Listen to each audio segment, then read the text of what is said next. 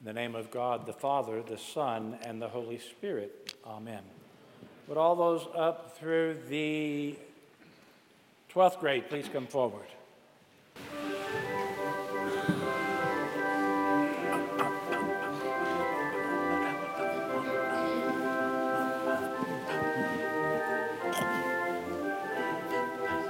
You girl.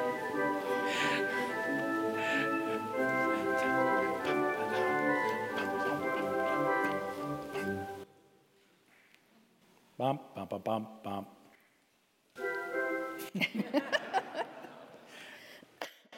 Good morning. How's everybody? Hey, how many of you, what'd y'all do last night? Anything? Sleep? Did, well, no, before you went to sleep, did you go out to a movie or did you just stay home and rest or stay home? Did you drive anywhere? Did you? Went to a, did you drive? You didn't drive? Why didn't you drive? You don't have a driver's license. Uh, you think your mom and dad would trust you to drive right now? Caroline, you drive? Not yet. Not yet, huh? Not yet. So, what would help you, all of you, for when you drive? I know you drive. So, what would help you? What would help you, your mom and dad, to trust you now to help them let you drive later on? What, what kinds of things would you have to show? Would you tell me? You have to be good at home. You have to be responsible, Connor. To be, uh, you have to be responsible and honest. So, if you don't take care of your toys and if you don't clean up your room now, why do you think your mom and dad are going to trust you later when you, when, when you want to drive the, the family car, but you keep your room a mess and you keep and you tear up your toys? What, so you think your mom and dad are going to let you drive the car? Probably not, right? I mean, you might grow a little bit between now and then, but I tell you what, if, if you don't take, take care of your stuff right now and, and do the things that your mom and dad want you to do now, it's going to be difficult for them to trust you later when you want to drive and go to the movie or go somewhere. And it's the same way with friends. If you don't love your brother and your sister or your mom and your dad or your friends or even or even those that you don't really like, if you don't love them like Jesus tells us to love them, if you don't love them now, then it might not be easy later on. But if you really love them now, I think you might be a good husband or a good wife someday because you're already learning how to love. You're already learning how to take care of friendships and relationships. But if you're not learning, and if you really have a hard time with your brothers and sisters and are always fighting and hitting each other, and then it, it might, you might not have good relationships later on. That's the way it works. God says, Jesus says, you know, if, if you can't trust you in the little things, we can't trust you in the big things. So we, your parents, God, all of us, we have to trust you. You have to trust us in the little things, like don't tell lies and, and be friends and, and, and learn how to love one another. Then, and then God will trust us in the big things. And our parents will trust us in the big things. I mean, it's that simple, really. We start practicing right now, is what I mean. You don't wait until you get big to have a to be faithful to your wife and to your husband or to your husband. You start practicing love right now, even at your age. You start practicing how to love one another. And now the Holy Spirit helps us a whole lot because He lives in us. But we have to allow the Holy Spirit to help us love one another. I know we get irritated with one another, but sometimes the Lord helps us to move beyond that irritation and reach out and love anyway. So practice those things. Practice, practice, practice, practice. Practice makes perfect. Well, not really perfect, but it helps a lot, really. Practice, practice, practice, okay? All right. Thank you for coming up. Thank you. If you want to get a packet from Mr. Music over here, he will you can color and you can color and listen. Thank you, Connor.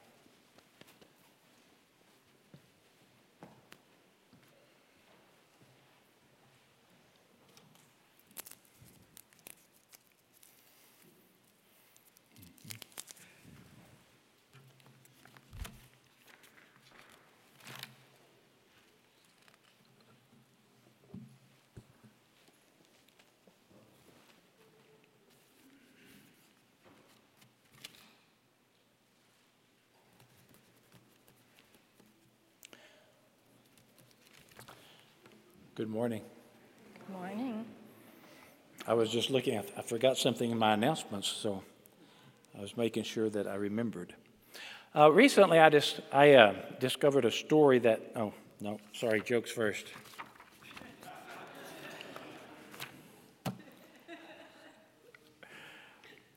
So a guy spots a, a sign outside of a house that re- reads "Talking Dog for Sale." Intrigued, he walks in and he asks the dog, So, what have you done with your life? And the dog says, I've led a very full life. I've lived in the Alps rescuing avalanche victims. I've served my country in Iraq. I, and now I spend my days reading to the residents of a re- retirement home. And this guy that walks in off the street is flabbergasted. And he asks the dog's owner, Why on earth would you want to get rid of an incredible dog like that?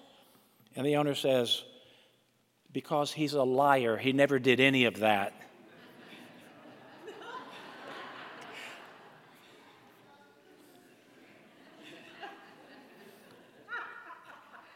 How did you know I had a dog joke? You weren't here at the early service.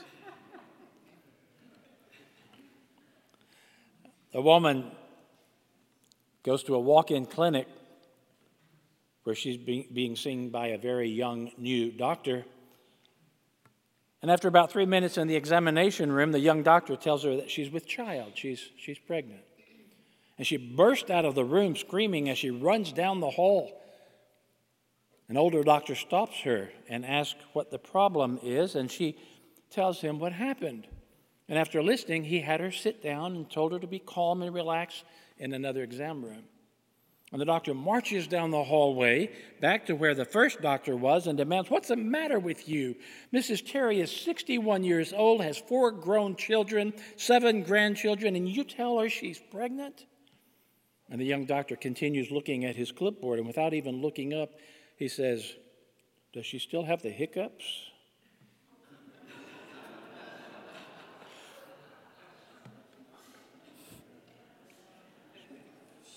Evidently, most of you didn't get that.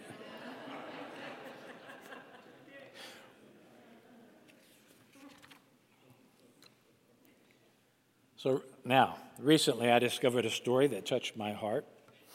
Whether it's a true story or not, I really do not know. It probably belongs in the, in the uh, category of urban legend, but whatever the case, it makes a good point. The story is about a man who was driving home from work one day in rush hour traffic when suddenly his car began to choke and sputter and the engine just died. Fortunately, the man was able to coast into a service station. He tried his engine again, it wouldn't even turn over. As he pulled out his cell phone to call for a tow truck, he saw a young woman come out of the convenience store that was connected to the gas station, and it looked as if she had slipped on some ice and fell into a gas pump. So the man, he gets out of his car and he goes over to check on her. And as he approaches her, he realized that she had not slipped at all, but had slumped against the gas pump and was crying. And she looked tired, she looked anxious as she slumped over the gas pump. And the man noticed that she had dropped a nickel, and so he picked it up and he handed it to her. And at that moment, it just all came into focus for him the crying woman, the old, worn out suburban, crammed full of stuff, with three kids in the back, one in a car seat, and the gas pump reading $4.95. He asked her if she needed any, needed any help, was she okay? And she said, I don't want my children to see me crying. The gas pump was blocking her view from the car. She said she was driving to California. Her boyfriend had left her two or three months earlier. She'd not been able to make ends meet. And in desperation, she had called her parents, with whom she had not spoken in five years. They lived in California, and they said she could come live with them until she could get back on her feet. And so she packed everything that she owned in her car, and with very little money in her purse, she was trying to make it to California. And the man said to her, And when you slumped against the gas pump, you were praying, weren't you? Obviously, you were, because God heard you and sent me. And with that, the man, he took out his credit card and he swiped it through the reader on the gas pump so that she could fill up her suburban completely. And while it, it was fueling, he walked over to the McDonald's next door and bought two big bags of food with some gift certificates that they could use later, and he bought a big cup of coffee for her. And the young woman gave the food to the kids in the car, and they attacked it like hungry wolves. Next, the man gave the young woman his gloves and a gentle hug, and then he said a quick prayer for their safety on the road. And he wished them well, and he turned to go back to his car, and the woman said to him, What are you, some, some kind of angel or something? And the man said, No, at this time of year, angels are really busy, so sometimes God uses regular people like me.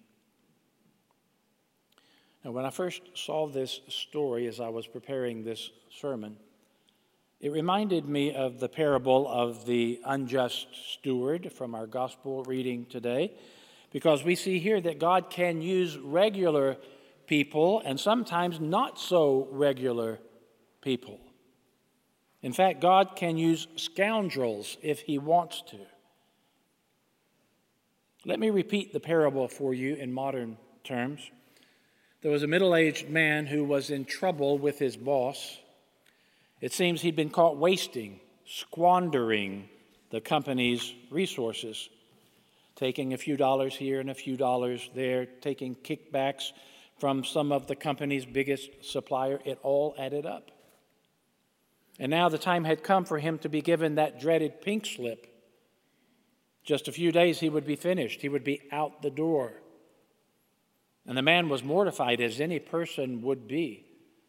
He knew that at his age in life, it would be very difficult to get another job particularly at the pay scale to which he had grown accustomed.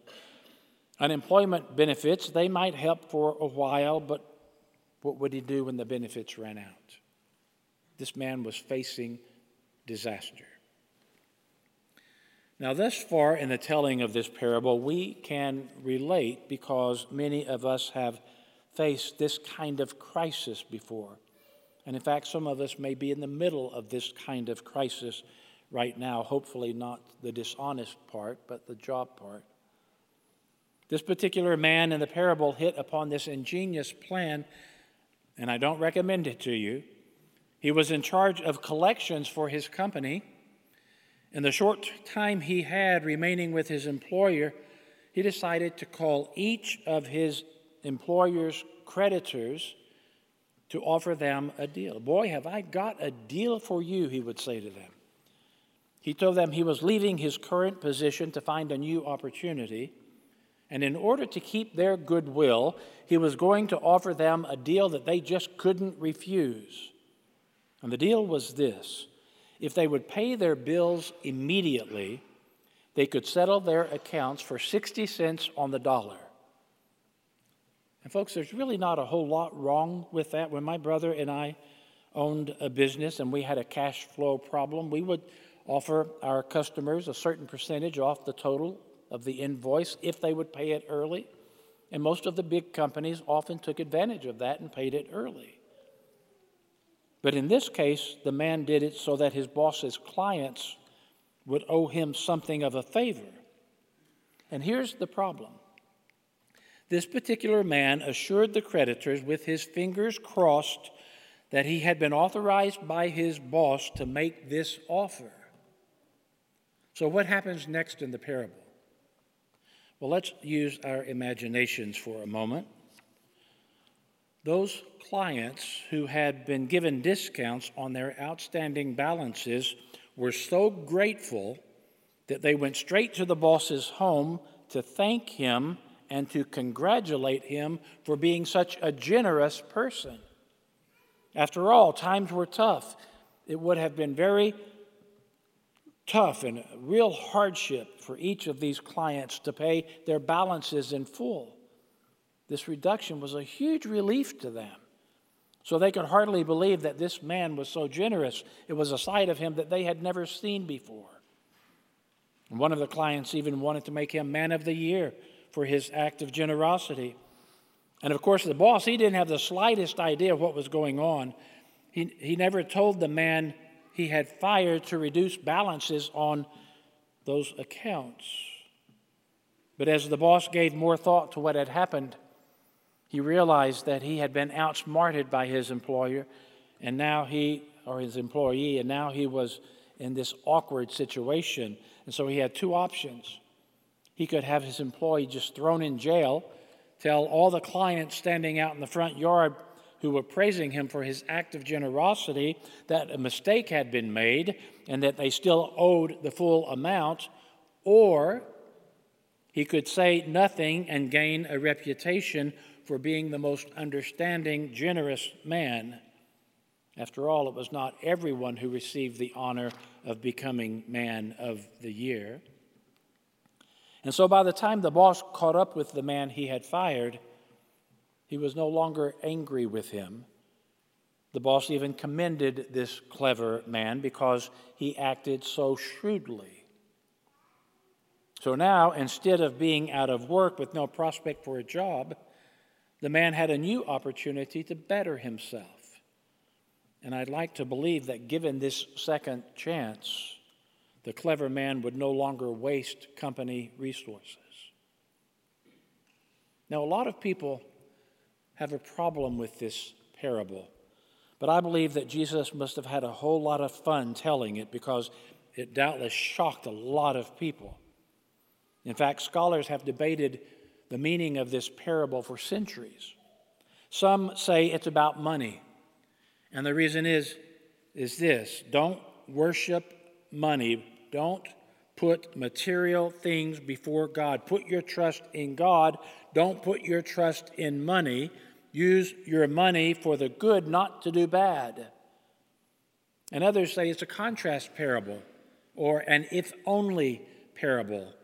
And the meaning in this story would be expressed like this if only Christian people were as eager and ingenious and imaginative in their attempt to serve God and do good as worldly people are in their attempts to attain money and comfort, the church would be stronger and the world would be a better place. Still, others say this parable is about stewardship and the responsibility we all have as stewards of our master.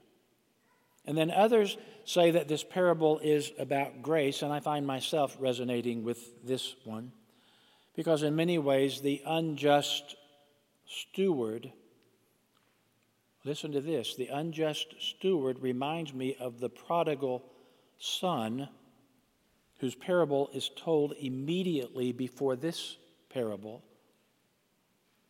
Last week we heard about the one lost sheep and the one lost coin, and then Jesus immediately tells about the parable of the prodigal son after those two parables. The parable about the lost son who came to his senses, the parable of the lost son after he had squandered all of his inheritance, money from his father, and returned to the father. Today we hear about the unjust lost steward who had squandered the very same Greek word found in the other parable, all of his boss's money. The steward did things that were selfish and wrong, and so did the prodigal son. The steward misused his master's money, and so did the prodigal son. The steward ended up in trouble and then came to his senses, and so did the prodigal son. The steward was reconciled and celebrated in the end, and so was the prodigal son, and neither of them deserved reconciliation. Both of these stories remind us that we cannot earn forgiveness, we cannot merit redemption, we cannot win reconciliation. Reconciliation can only come when the one who has been wrong says, You have done me wrong, you have hurt me deeply, but I love you and I forgive you. And that is called amazing grace. Now, folks, you and I, we have been given precious gifts the gift of the good news of Jesus Christ and the message of salvation. We have been given the precious property of the message of forgiveness, the precious property of God's love and mercy and grace, the precious property of our families, the precious property of church. Our God is a God of forgiveness and second chances who loves us more than anything.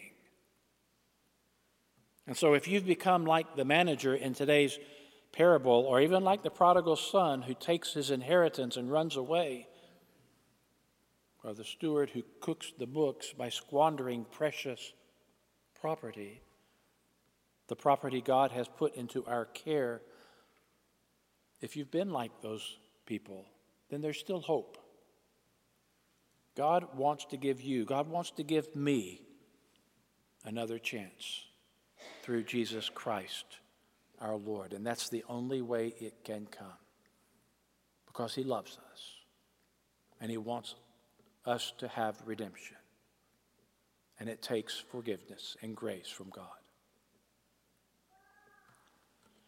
In the name of the Father, and of the Son, and of the Holy Spirit. Amen.